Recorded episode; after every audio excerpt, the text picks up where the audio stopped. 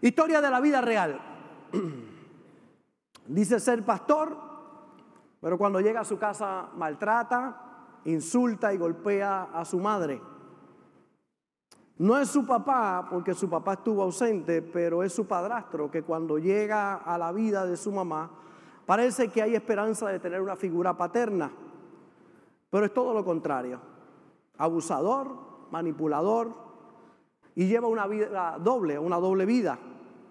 Le pregunté a este caballero en alguna ocasión, ¿y qué tú sentías y qué tú pensabas cuando veías los abusos que habían en la casa en contra de tu madre. Y este caballero me respondió, todo lo que pasaba por mi mente es que lo quería matar. Yo lo quería matar. Jesús llega a la vida de este caballero y él perdona lo que le permite que ahora en su nueva etapa de vida pueda restaurar su matrimonio y no ser el aquel padre ausente o aquel padre que maltrataba para la vida de su familia.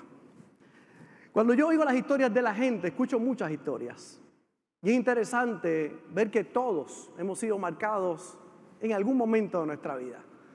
Alguien nos insultó, nos maltrató, alguien nos rechazó.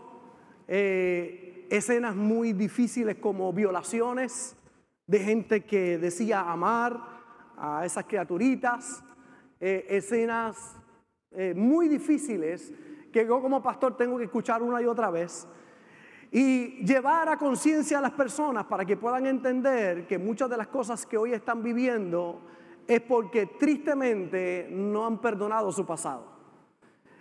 Y en estos días venía a mi memoria uno de los dichos muy conocidos por todos nosotros, agua pasada no mueve molino.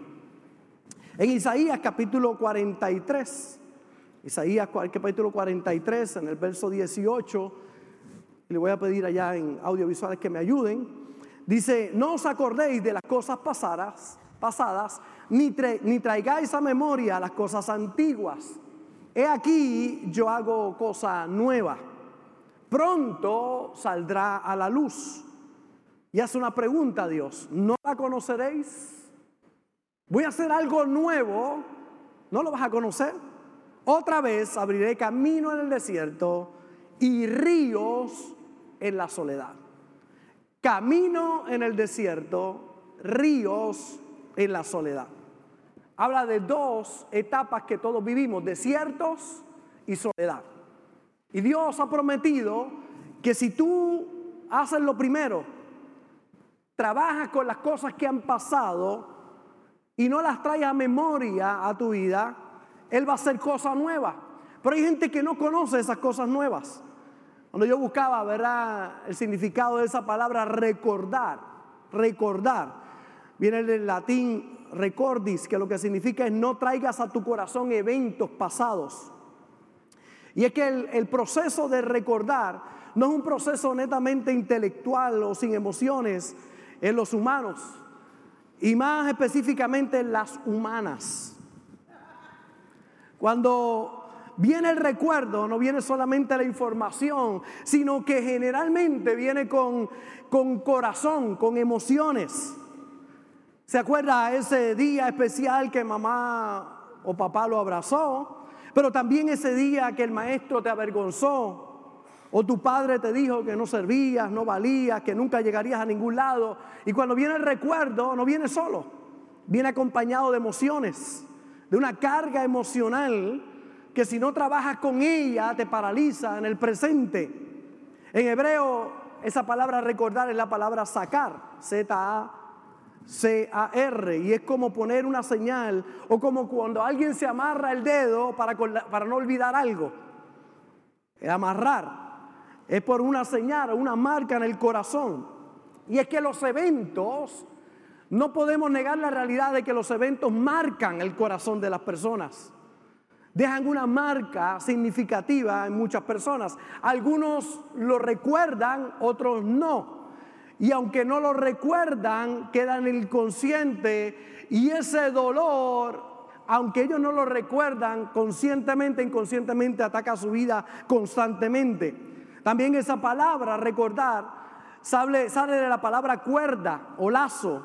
Entonces, acordar es poner una cuerda o atar con cuerda. Cuando acordamos algo, algo o amarramos algo. Cuando dice alguien, ya amarramos el negocio. O acordamos encontrarnos en tal lugar, a tal hora. Esa palabra es la palabra acordar, ¿verdad?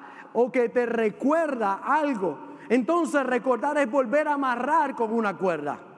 Y cuando usted recuerda algo, también trae el contenido emocional de ese suceso, esas marcas del corazón. Y los eventos que ya pasaron pueden terminar siendo una atadura en la vida de muchas personas. Por eso es una conversación eh, normal cuando usted va a consejería o va a donde un psicólogo que comencemos a preguntar cuál fue tu pasado, cómo viviste tu pasado, cuál fue tu experiencia del pasado, porque determina en su gran medida las situaciones que hoy estás viviendo y cómo las interpretas. Entonces la interpretación que usted le da a los asuntos de la vida o a los retos de la vida es importante. Hay algunos que pueden interpretar diciendo yo sufrí de pequeño o pueden decir yo me fortalecí para vencer en la vida. Pues yo podría utilizar el término yo sufrí de pequeño. Sin embargo, la experiencia como la he interpretado a través de los años es que esas experiencias difíciles hoy son una fuerza para que no solamente yo pueda estar maduro y he crecido en medio de los problemas, sino darle consejería a otros, ayudar a otros también para que puedan salir. Hay alguien que pueda decir, me mataron cuando me violaron. O esa mala experiencia, puede decir otra persona, me ha llevado a cuidar a otras niñas o a otros niños y enseñarle a otros que nos podemos levantar aún de los peores escenarios. Así que hay diferentes situaciones que tú vas a tener que enfrentar en la vida. Una y otra vez vas a tener que encontrarte con retos frente a ti y la interpretación de ellos es vital para que tú puedas o avanzar en la vida o mantenerte estancado. En Isaías capítulo 43, verso 18, pero la nueva versión internacional dice, olvide las cosas de antaño, ya no vivan en el pasado, voy a hacer algo nuevo, ya está sucediendo, no se dan cuenta, estoy abriendo un camino en el desierto y ríos en lugares desolados, ríos en lugares desolados. Isaías capítulo 43 y el verso 18 y el verso 19 dice, pero olvida todo eso, no es nada comparado con lo que voy a hacer, pues estoy a punto de hacer algo nuevo. Mira, ya he comenzado, ¿no lo ves? Haré un camino a través del desierto, crearé ríos en tierra árida y baldía.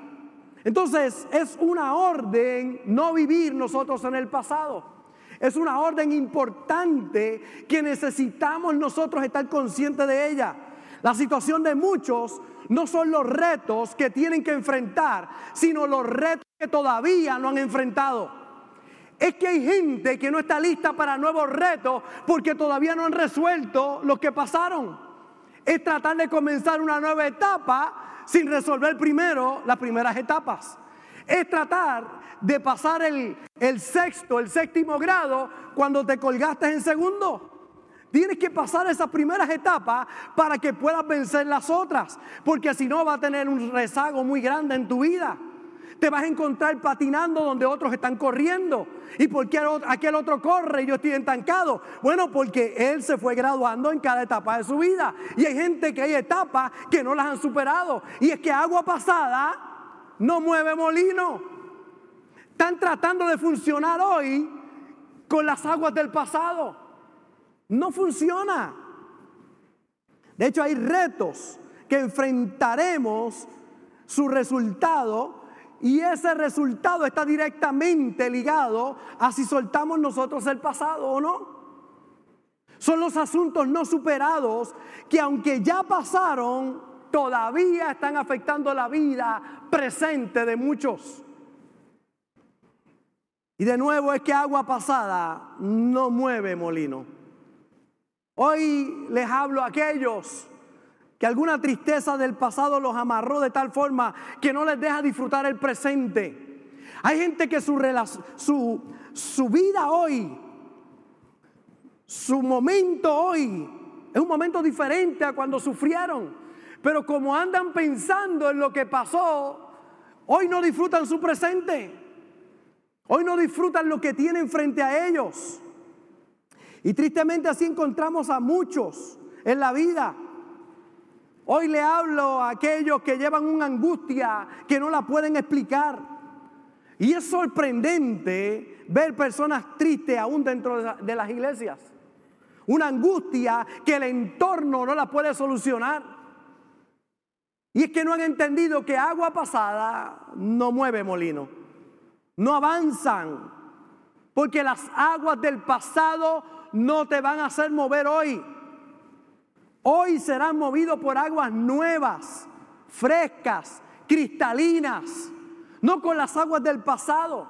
Nosotros estuvimos en Ponce, vimos una, una hacienda de café muy linda y esta hacienda de café en el antaño, estamos hablando de los 1900, tenía un molino que era movido y eh, eh, generaba energía, pero era movido por las aguas que bajaban del río. Así que el río movía el molino, el molino producía energía. Así que aguas, si pasaba el agua, generaba eh, la electricidad. Si no, no había electricidad. O sea, energía era producida por las aguas que bajaban. Pero las aguas que pasan no mueven el molino. Y el problema de muchos es que hoy no tienen energía porque están tratando de mover el molino con las aguas pasadas. Hay personas que somatizan el dolor.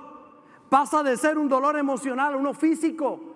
Usted sabe que hay gente que por más análisis que le hagan no encuentra lo que tienen. Y yo veo personas que dicen, pastor, me han hecho mil análisis y no encuentran nada porque no tiene que ver nada con tu físico. Es un problema emocional. Es algo que necesita ser sanado. No va a aparecer en una placa. No va a aparecer en un MRI. Porque es una situación del corazón.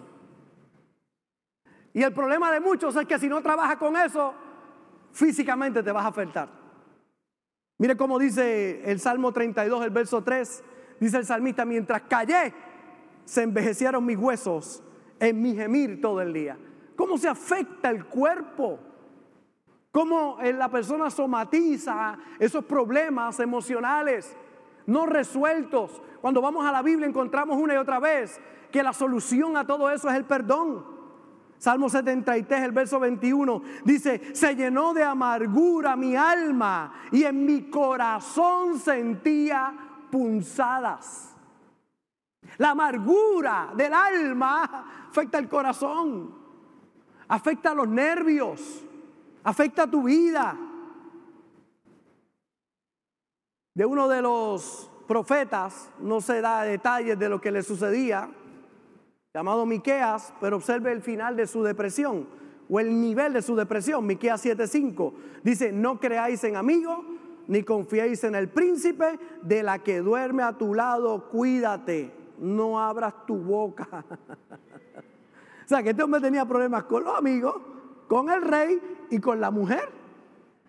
Y ahora encontramos a este hombre, lo encontramos que dice, oye, no creas ni en amigo, ni en el gobernador, ni en tu mujer, de la que duerme a tu lado, cuídate.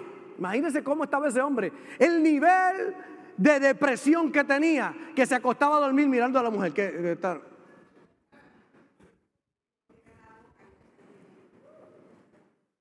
Ahí estaba, se acostaba con ella y estaba toda la noche.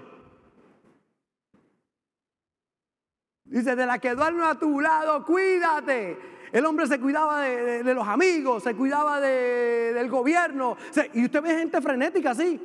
Usted ve gente en las redes sociales que todo es un escándalo y, todo, y viven en una depresión todo el tiempo y todo es un, un issue y todo es una conspiración. Eso es lo nuevo, conspiración. Las conspiraciones. Hay gente que vive en otro mundo, nerviosos por los problemas que ni le tocan a ellos. Depresivos desconfiados. Pastores, es que hay amigos que fallan. Es que hay gobiernos que fallan. Es que hay parejas en el matrimonio que fallan. Eso es cierto. Pero también hay muchos que lo hacen bien. Y no puede sangrar en aquel que no te hirió.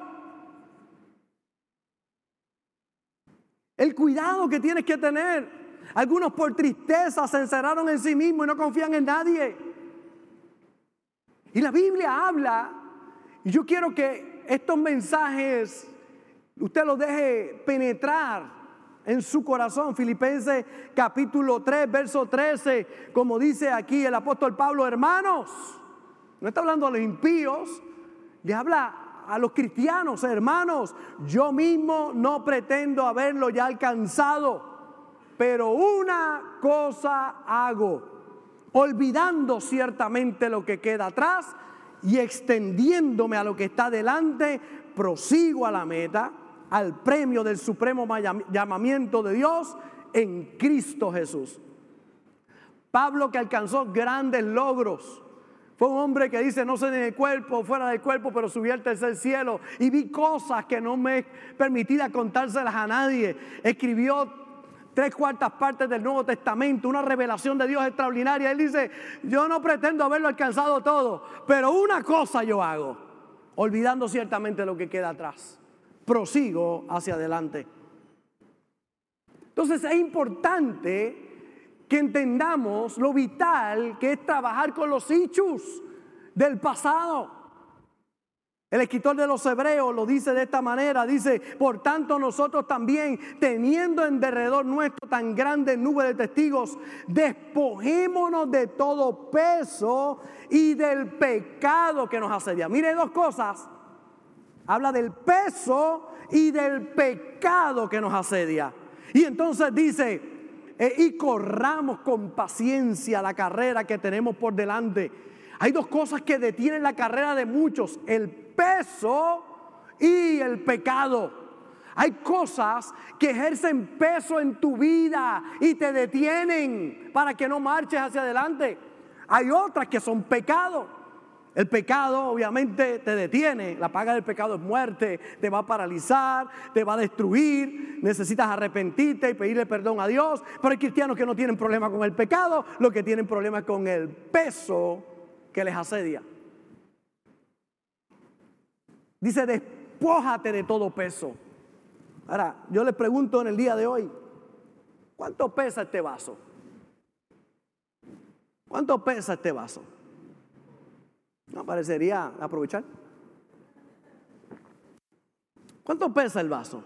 Si usted lo mira, parece que no pesa mucho, pero antes de que conteste, depende de cuánto tiempo lo tengas en la mano. Porque ahora no me pesa. Pero si yo dejo este vaso por los próximos dos minutos, por los próximos cinco minutos, por los próximos 10 minutos, por las próximas dos horas. De aquí a dos horas todavía lo voy a poder sostener, pero me va a pesar un montón. Porque es un peso que parece que no es mucho, pero si lo tengo yo y lo sostengo, me va a pesar. Ahora, imagínese usted sostener un peso por 10 años, por 20 años, eh, por un año sostener el peso. Hay un montón de personas que llevan el peso de la amargura, de la falta de perdón, del odio, del rencor. Lo llevan y cuando te da el coraje no pesa mucho, pero si dejas ese coraje ahí adentro, te va a empezar a pesar. De hecho, el brazo se me va a dormir. Voy a empezar a experimentar dolor. Y hay gente que mantiene el peso, ya lo cambié de mano. Hay gente que mantiene el peso y pasan los años y los años con ese peso y no se despojan de ese peso. Algunos creen que odiando van a avanzar algo en la vida. Y dicen, yo lo odio. Yo tengo rencor contra esa persona. Entonces ellos piensan que odiando a la persona avanzan en la vida. Y de nuevo, agua pasada no mueve molino. Tu vida no va a avanzar con aguas del pasado, con el peso del pasado. Necesitas liberarte de ese peso. Hay algunos que piensan que esas aguas pasadas los van a mover, que van a poder adelantar algo. Mire cómo dice Proverbios capítulo 4, verso 23, sobre toda cosa guardada, guarda tu corazón, porque de él mana la vida. Guardar es proteger, poner una puerta para no dejar entrar el peligro. Hay cosas que tienes que expulsar de tu vida, que no las puedes dejar ahí. Hay personas que quieren venganza y odian para castigar al otro. Y dice, yo lo odio como si odiando a esa persona lo castigara al otro. Como si odiando le pudiera hacer algo al otro. Como si odiando le afectara a la otra persona. Y cuando tú odias, no afectas a los demás, te afectas a ti mismo. Es un peso que no vas a poder llevar con el tiempo. Es un peso que te va a detener de alcanzar cosas nuevas. Tengo algo nuevo para ti, no lo vas a conocer. Esa es la pregunta de Dios. Y hay gente que odia para castigar a otros. Por eso no avanzan en la vida. La pregunta es, ¿cuál es tu historia? ¿Cómo la defines? ¿Cómo la cuentas? Repito, tres preguntas importantes. ¿Cuál es tu historia? ¿Cómo la defines y cómo la cuentas? Porque usted sabe si a alguien le duele el pasado, como cuenta, ese ex mío. O sea que ni lo ha soltado. Oye, ya no está casado contigo, pero es tuyo. Es tu ex. Mi ex marido. Posesivas hasta más no poder. No lo han soltado. Sigue siendo su ex. Es mi ex. Ese desgraciado. Y cuando cuentan la historia, se nota la herida abierta que hay en el corazón. La definen de la peor manera. Yo he oído muchas historias y he oído otras historias que dicen, fue doloroso, pero de esa me levanté, me sacudí el polvo y hoy le doy gloria a Dios porque estoy en un nuevo nivel. Y voy para adelante porque a mí no me define un hombre, no me define una mujer, a mí me define mi relación con el Dios Todopoderoso. Y aunque mi padre, mi madre, mi marido, mi mujer me dejaran, Jehová con todo me recogerá. Misma historia, definición diferente, manera de interpretar diferente. Cuidado cómo te defines. Hay algunos que se definen, yo soy un ups. ¿Que tú eres qué? Un ups. A mí no me querían. Yo vine, ya tú sabes, de chamba. Tú no eres un ups. Tú eres un hijo, eres una hija de Dios. Y Dios tiene un plan y un propósito contigo. Quizás tus padres no te planificaron, pero sí estás en el corazón de Dios. La definición. Algunos dicen, yo soy un bastardo, nací fuera del matrimonio. Tú no eres un bastardo. Tú eres un hijo de Dios. De hecho, así le decían a Jesús. Ese es un bastardo porque José no es su padre. Pero Jesús no se definió como bastardo. Jesús se definió como hijo de Dios. Y es que es importante cómo tú te defines. Usted mire a Gedeón cuando el ángel se le aparece, que cuando usted mira la historia se da cuenta que era una teofanía, era Dios mismo apareciéndose a Gedeón, era Dios, no era un ángel, era Dios mismo. Se le aparece Gedeón y le dice, varón esforzado y valiente. Y cuando él dice, ¿cómo que varón? Yo, yo soy pobre, vengo de Manasé, tengo, yo soy el más chiquito de casa. ¿Cómo que valiente? Dios le dice valiente y esforzado y él dice, no, yo soy el chiquito de casa, yo, yo, mira, soy pobre. Hay gente que se define tan mal en la vida. Y es que si tú te ves así, ¿qué Dios puede hacer por ti? Necesitas mirarte como Dios te mira. Moisés, cuando Dios le habla, tú vas a libertar mi pueblo. Pero yo soy gago. Yo no puedo hablar. Y Dios le dice, para ti te escogí. Hay gente que dice que soy gago, tengo esta condición. Más grande va a ser el testimonio. ¿Cómo te defines? Jeremías, Dios se le aparece y dice, soy muy joven, soy un niño, tengo ocho años, soy muy pequeño. Y Dios le dice, te tengo como profeta para las naciones. O un Caleb que le decían que estaba viejo, dijo, tengo 85, pero me siento como que cuando tenía 40.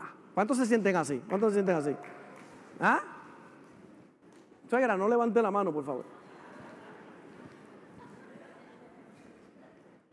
Jefté, hijo de una ramera. Interesante. Lo definían como hijo de una ramera. Sin embargo, este muchacho se levanta y se convierte en, un general del ejército de Dios. Porque las circunstancias no te definen. Una mujer decía en su testimonio, yo vengo de un hogar disfuncional. Mi esposo se fue con otra, nos abandonó. Y decía esta mujer, me pregunto si mi hija querrá casarse. ¿Cuántos años tiene su hija? Nueve años. La pregunta es, ¿por qué su hija tendría temor de casarse? De hecho, un hogar disfuncional no lo define que se fue el hombre de la casa o que mamá no está en casa. Un, un hogar disfuncional define la falta de perdón. Porque se pudo haber ido el hombre de la casa, pero si hay perdón en esa casa, ese hogar no es disfuncional. Lo que crea disfunción en un hogar son los frutos de la carne, el odio, el rencor, la amargura. ¿Ustedes saben lo que es un hogar disfuncional? La mujer que se queda y habla mal de ese hombre y le dice a sus hijos, ese es un desgraciado, ese no vale nada, ese, ese se fue y nos dejó, ese hombre no sirve. Eso es un hogar disfuncional. Pero aquella mujer que cuando el hombre se va, sabe cuidar el corazón de sus hijos, porque usted es adulto y usted lo entiende, pero esos chiquitos no lo pueden entender. ¿Y qué le digo al chiquito? Que tiene un hombre, un padre que lo ama, que lo quiere. Ay, eso no es verdad. Para ti no puede ser verdad, pero para ese niño se va a convertir en una verdad muy grande. Importante para cuidar el corazón de ese chico. Estoy, profundizando. Diga ay o amén o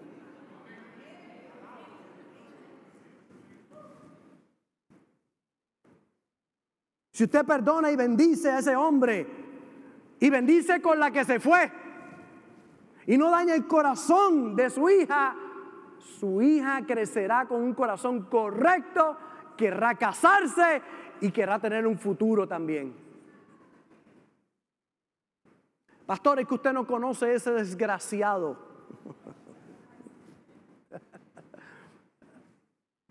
es verdad, pero conozco a muchos desgraciados. Y he visto lo que Dios puede hacer con un desgraciado cuando hay alguien que camina en perdón. Un hogar disfuncional es uno donde no hay perdón. La única, y voy a repetir, la única forma de sanar por dentro es perdonando y bendiciendo. Pastor, usted me dice a mí que tengo que bendecir a aquel que me hizo daño. Sí, exactamente eso le estoy diciendo. Que si tú quieres ser libre, que si tú quieres un futuro, no puedes cargar con el pasado. Tienes que dejar el pasado atrás. Porque agua pasada no mueve molino. Y oiga, es interesante.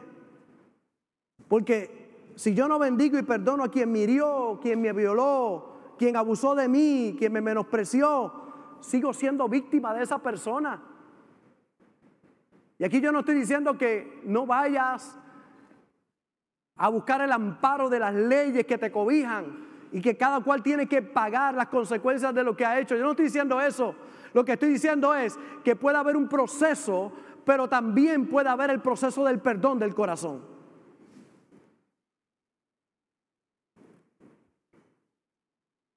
Si yo no bendigo y perdono a quien me hirió, sigo siendo víctima de esa persona. Ya no está, quizás ya no existe, pero yo lo tengo tan cerca como adentro de mí y quizás hasta vivo en mi corazón. Son los que piensan todo el tiempo en ese desgraciado que los hirió, en esa desgraciada que se fue. Y lo odian, pero viven con ellos todos los días. Es impresionante. Yo lo odio, no quiero saber de él, pero vives con él. Pastor, ¿y cómo me libero de ese peso? Perdonando. Porque cuando perdonas, te liberas. Abres un nuevo camino. Deja ya las cosas pasadas y las cosas antiguas. Tengo algo nuevo que hacer contigo. No lo vas a conocer. Despójate de ese peso. Es que hay gente que piensa en esa persona que le hirió y lo retiene para hacer justicia. Porque esa persona merece mi odio, pastor, y uso mi odio para castigar a ese desgraciado. Pues te tengo noticia, no le haces nada a ese desgraciado. Te estás desgraciando tu vida.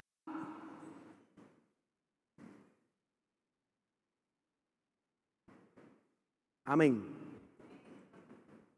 ¿En serio que le hace algo a esa persona que estás odiando?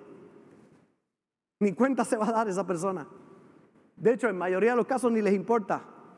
Porque la única víctima de mi odio soy yo mismo. El perdón no es un favor que yo le hago a alguien más. El perdón es la única medicina que puede sanar la herida que llevo por dentro. Es lo único que me puede liberar de ese peso que no me deja avanzar en la vida. Y queremos hacer justicia con nuestro odio. Queremos hacerle daño al que nos hizo algo odiándolo y no perdonándolo. Hay gente que dice, eso no lo perdono jamás. Pues cargarás con ese muerto toda la vida. Vivirás amargado toda la vida. Te haces daño a ti mismo. Y eso no hace justicia, sino que me convierte en una víctima constantemente a mí. Y en vez de sacarlo de mi vida, lo llevo más cerca. Porque esa persona hirió mi cuerpo, pero ahora sigue hiriendo mi corazón. Y agua pasada no mueve molino. Dios te perdona con dos condiciones. Una, que te perdones a ti mismo. Y dos, que perdones a los demás. ¿Y qué pasa, pastor, si yo no paso la página? Te estancas, te paralizas. Hay gente que ni se imagina lo nuevo que le está esperando si se liberan de ese muerto que llevan ahí. Lo nuevo que Dios tiene para sus vidas. Aquellos que de alguna forma u otra, con trabajo, con esfuerzo, nos hemos liberado del pasado, qué bien se siente. Qué bien se siente caminar uno libre. Pastor, y a través de los años, usted cristiano, se le ha querido ensuciar el corazón muchas veces. Muchas veces. Hoy puedo contar situaciones de mi pasado que fueron muy dolorosas, aún dentro del ministerio.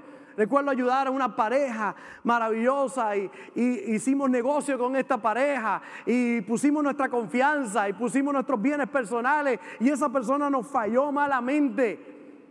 Nos tuvimos que ir la pastora y yo a la quiebra por la demanda que nos llegó por un segundo que no tenía que ver con nosotros directamente, por la irresponsabilidad de alguien más. Pastor, ¿y qué usted hace con esa gente? Perdonarlos.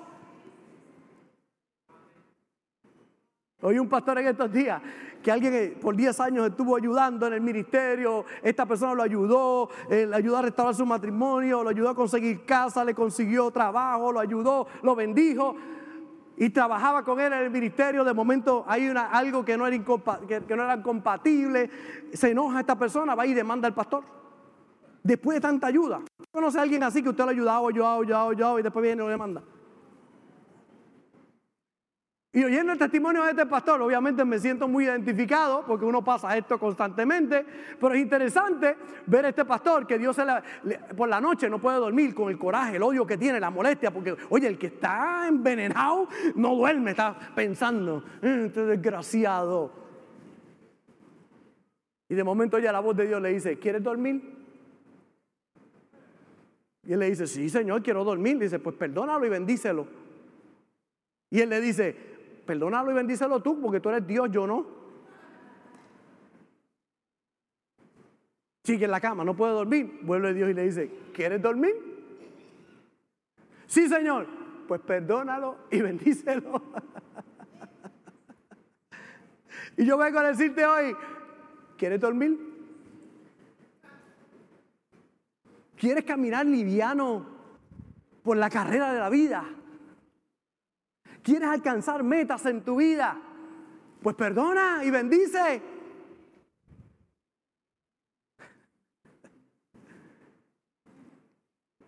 Mire qué pensamiento poderoso. No dejes que la sombra del pasado oscurezcan las puertas de tu futuro. Un padre se enoja con su hijo, pelean. El hijo se va de la casa. Pasan 10 años, pasó en la vida real, Europa. El cuento es espectacular, pero hace muchos años atrás. No había internet, no había estas cosas. El padre después de 10 años recapacita y dice, ¿cómo estoy lejos de mi hijo? Por una, un desacuerdo. Así que decide pedir perdón, pero no sabe dónde buscarlo. En aquel tiempo era periódico lo que había, así que pone un letrero muy grande en el periódico, un anuncio muy grande en el periódico y le dice, Pedro, soy tu padre, te pido perdón y quiero reencontrarme contigo. Te espero el martes a las 10 de la mañana en el hotel, por decir un nombre continental, eh, porque quiero abrazarte. Llega el martes, 10 de la mañana, y hay una multitud de gente allí. Había muchos Pedros que habían llegado. Habían un montón de Pedros que cuando vieron la noticia querían reencontrarse con papá. Y es que en el corazón de todos nosotros, cuando pasan situaciones que marcan nuestra vida, en el corazón está en nosotros reencontrarnos, más cuando es un padre, cuando es una madre, cuando es familia. Caminar en el poder del perdón. Pero una persona herida solo habla del pasado no tiene sueños, no puede proyectarse al futuro porque el pasado los ata. Una persona herida no valora el presente. Son gente que sí tuvieron un pasado duro, pero hoy el presente que tienen no lo disfrutan. Es aquel que, es que tú no sabes. Yo iba a, la letrina, afuera de casa, pero ya no hay letrina, ya tienes baño en la casa. Disfrútate el toile que tiene hoy. Y hay gente todavía, yo, yo iba a letrina. Pues ya no vas a letrina. ¿Por qué no te disfrutas el toile hoy? Y le das gracias al Señor por el toile que tiene. Y es que agua pasada no te va a llevar adelante, no mueve molino. Una persona herida vive esclavo de alguien que un día pasó por su vida y lo hirió. Y aunque en muchas ocasiones ni esté ni esté vivo, pero siguen teniéndolo en memoria. Dirá lo malo que fue su esposo que la abandonó. Le dirá constantemente a su hijo o a su hija lo malo que fue. Vivirá en la casa aunque se fue. Amargará la vida de todos aunque ya no está. Dañará a todos en casa porque no hay perdón ya no vive allí, pero es como si viviera. Y a veces yo veo damas y caballeros que vienen y me dicen, pastor, que usted no sabe ser una diabla. O ser un diablo, pastor. Y me dejó. Yo dije, ¿qué haces llorando un diablo? Porque si era un diablo y te dejó, debería estar dando gracias a Dios que el diablo se fue. ¿O no? Entonces no era tan diablo. ¿O era que tú eras demonia también? Pero yo veo la gente, usted no sabe, me botaron de ese trabajo, son unos malagradecidos, son unos desgraciados. Ese trabajo ni me gustaba. ¿Y qué haces entonces llorándolo? ¿Y qué haces entonces amargado por si te votaron, celebra? Vamos para adelante. Voy a algo nuevo, algo diferente. Se cerró una puerta y escucha bien, oiga, porque esto es un principio poderoso. Como tú cierras, terminas algo, vas a comenzar algo nuevo. Si cierras mal, vas a comenzar mal. Pero si cierras bien, vas a comenzar bien. Me votaron, usted vaya y dígale, gracias, gracias por su servicio, gracias por su cariño, lo amo y nos vemos. Los bendigo. Es que fueron injustos conmigo. Perdona y bendice. Porque si fueron injustos contigo, Dios no se queda con nada de nadie. Él abrirá una puerta grande y poderosa para tu vida. Algo lindo se va a abrir. no dañes a todos los que están alrededor. ¿Usted conoce gente así? Que andan con el muerto y te lo quieren tirar a ti encima. Que andan con el odio y te lo quieren tirar a ti encima. Y yo creo que tenemos que ser analíticos en la vida. Pero yo veo gente que todo lo que haga el gobierno, sea bueno o malo, todo es malo en este país. Malo, malo, malo, malo, malo, malo, malo, malo, malo. Pero ¿y qué le Hay gente enferma.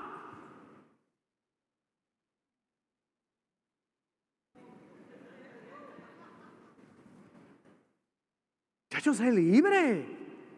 Muchacha, sé libre.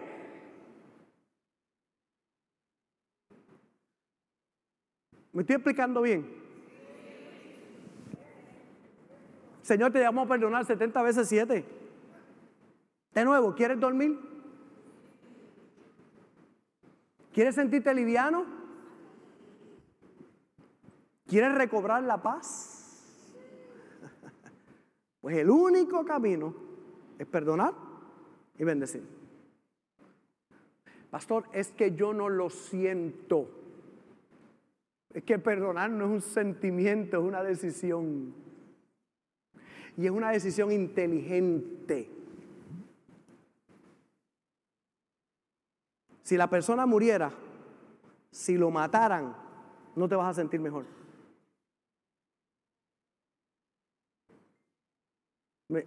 ¿Lo dije claro?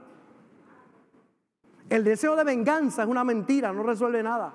El odio es una trampa, no resuelve nada. Algunos piensan que si odian, resuelven algo. No resuelven nada odiando. Yo, yo le deseo que se muera. Se muere y tú no te sientes bien.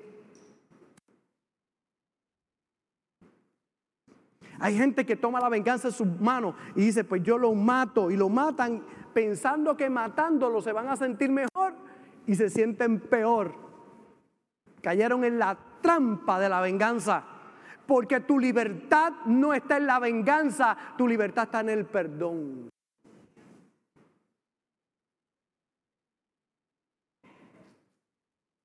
Olvidar es dejar sin efecto, no me debe nada. Es una cicatriz que no duele. ¿Te quieres saber de cicatrices? Mira, Joel tiene cicatrices por todas partes. Joel, y, eh, no, él le tiene nombre. Esta fue aquí cuando reparé aquello. Esto fue cuando reparé otro. Aquello, él tiene nombre y todo. Cada cicatriz tiene. La cicatriz está ahí, ya no duele. Ya no duele. Pastor, ¿y cómo yo sé que perdoné? Porque ya no te duele. Puedes hablar de eso sin la emoción del odio o el rencor. Si no vas a ser un esclavo toda la vida. No puedes esperar que se disculpen. Es que nunca se ha disculpado. No se tiene que disculpar para tú perdonarlo. Perdónalo aunque no se disculpe. Hoy este jovencito en estos días termina este predicador y va donde él, oyendo un mensaje como este, le dice, le escribí a mi papá en estos días eh, mi papá me abandonó cuando era muy pequeño y, no me hace caso, no, tristemente no, no, no, cuida de mí, pero le escribí en estos días, papá, te amo, te perdono y te deseo lo mejor. Entonces el predicador, buscando verá, eh, empatizar con el muchacho, le dice, ¿Y, ¿y te contestó? Y él le dijo, no, pero no me importa, porque ya me liberé.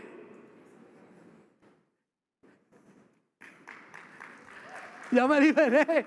No importa si contesta o no. Es que pesa no perdonar.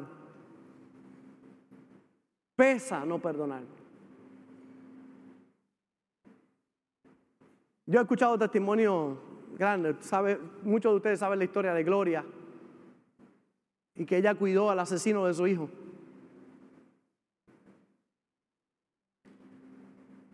Y usted tiene que, eso es un nivel de madurez, yo reconozco, es un nivel de madurez grande de verdad. Tú cuidar al que asesinó a tu hijo. Y hay muchos que se sorprenden con eso. Pues no te sorprendas que tú y yo asesinamos al Hijo de Dios y nos ama y nos adoptó. Tu pecado lo llevó a la cruz y el mío. Matamos a su Hijo, nosotros. Y Él no solamente nos perdonó, nos adoptó como hijos. ¿Usted sabe que usted cuidar al asesino de su hijo? Eso tener el corazón bien limpio, ¿sabe? Oí a un hombre que amo y respeto mucho. Su hermana pequeña, en un momento de locura, mató a su mamá. Hoy, este hombre cuida a su hermana pequeña porque la perdonó y le prometió a su mamá velar por sus hermanos y porque es lo correcto.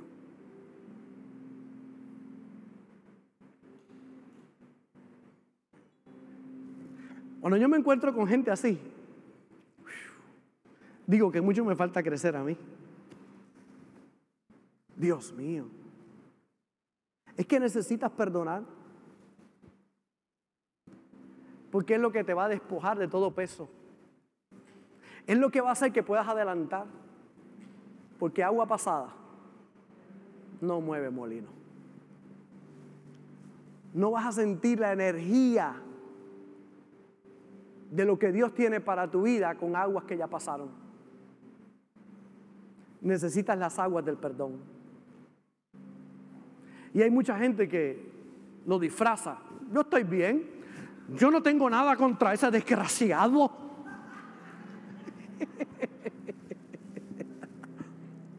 Ni me hable.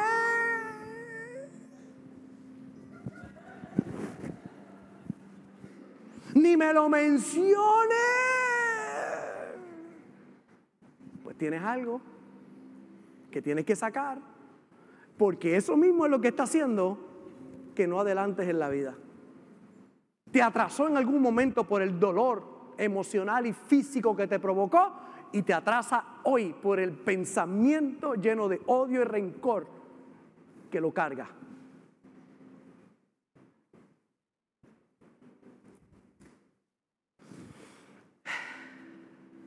Me siento liviano. Porque saqué todo lo que papá Dios me puso en el corazón para decir. Pastor, pero eso es para alguien que no sirve al Señor. Usted ni se imagina los que yo conozco que sirven al Señor y están atados. Porque todos los días es un nuevo reto. Y yo tengo que caminar con esta palabra todos los días de mi vida. Porque hay gente muy buena que amo y respeto, pero hay gente, hay gente, hay gente, hijos del diablo que hay que amarlos por el amor que Dios puso en nuestros corazones. Yo reconozco que hay maldad allá afuera y reconozco el dolor que produce el, el abuso o el maltrato. Pero lo que te digo hoy, suéltalo, porque te detiene hoy. Te detuvo un tiempo y te seguirá deteniendo si no te liberas. Y hoy es un día de poner eso en las manos de Dios. Amén. Nos ponemos de pie.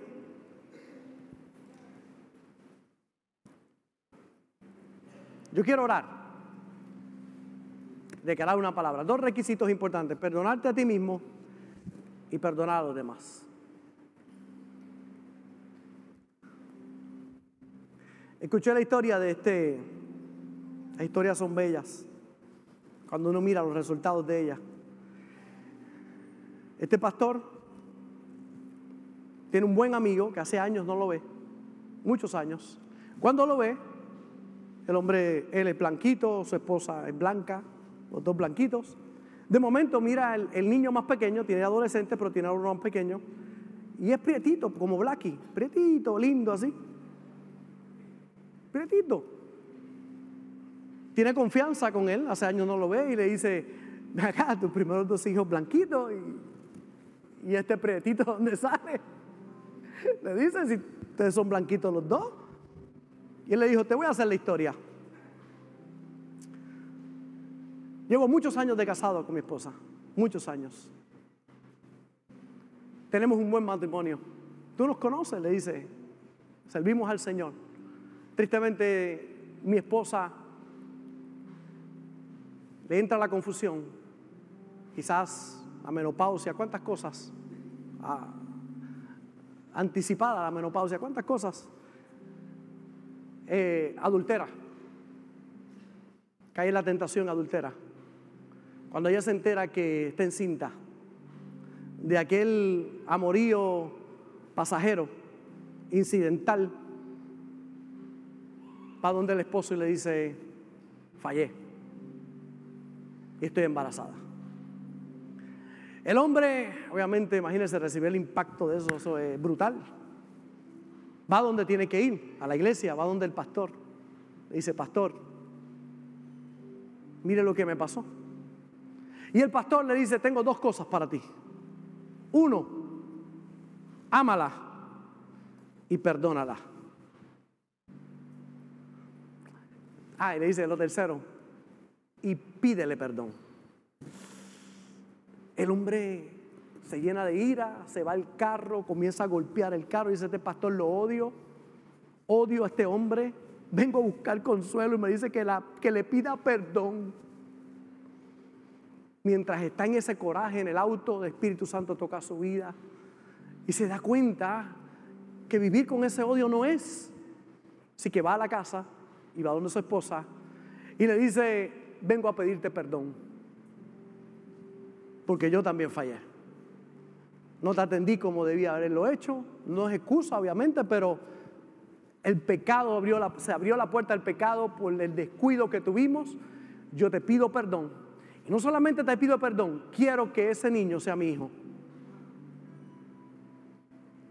Hay que tener pantalones. Hoy, su hijo tiene exactamente su nombre. Entonces, cuando usted mira eso, usted dice, y yo peleando porque me miraron mal porque me cogieron el parking. y yo odiando por... Cuando usted ve el nivel de perdón que puede llevar una persona, puede llegar a alguien de madurez. Y obviamente la libertad que eso trae es tan grande. Por eso en el día de hoy es tiempo de caminar libre de todo peso.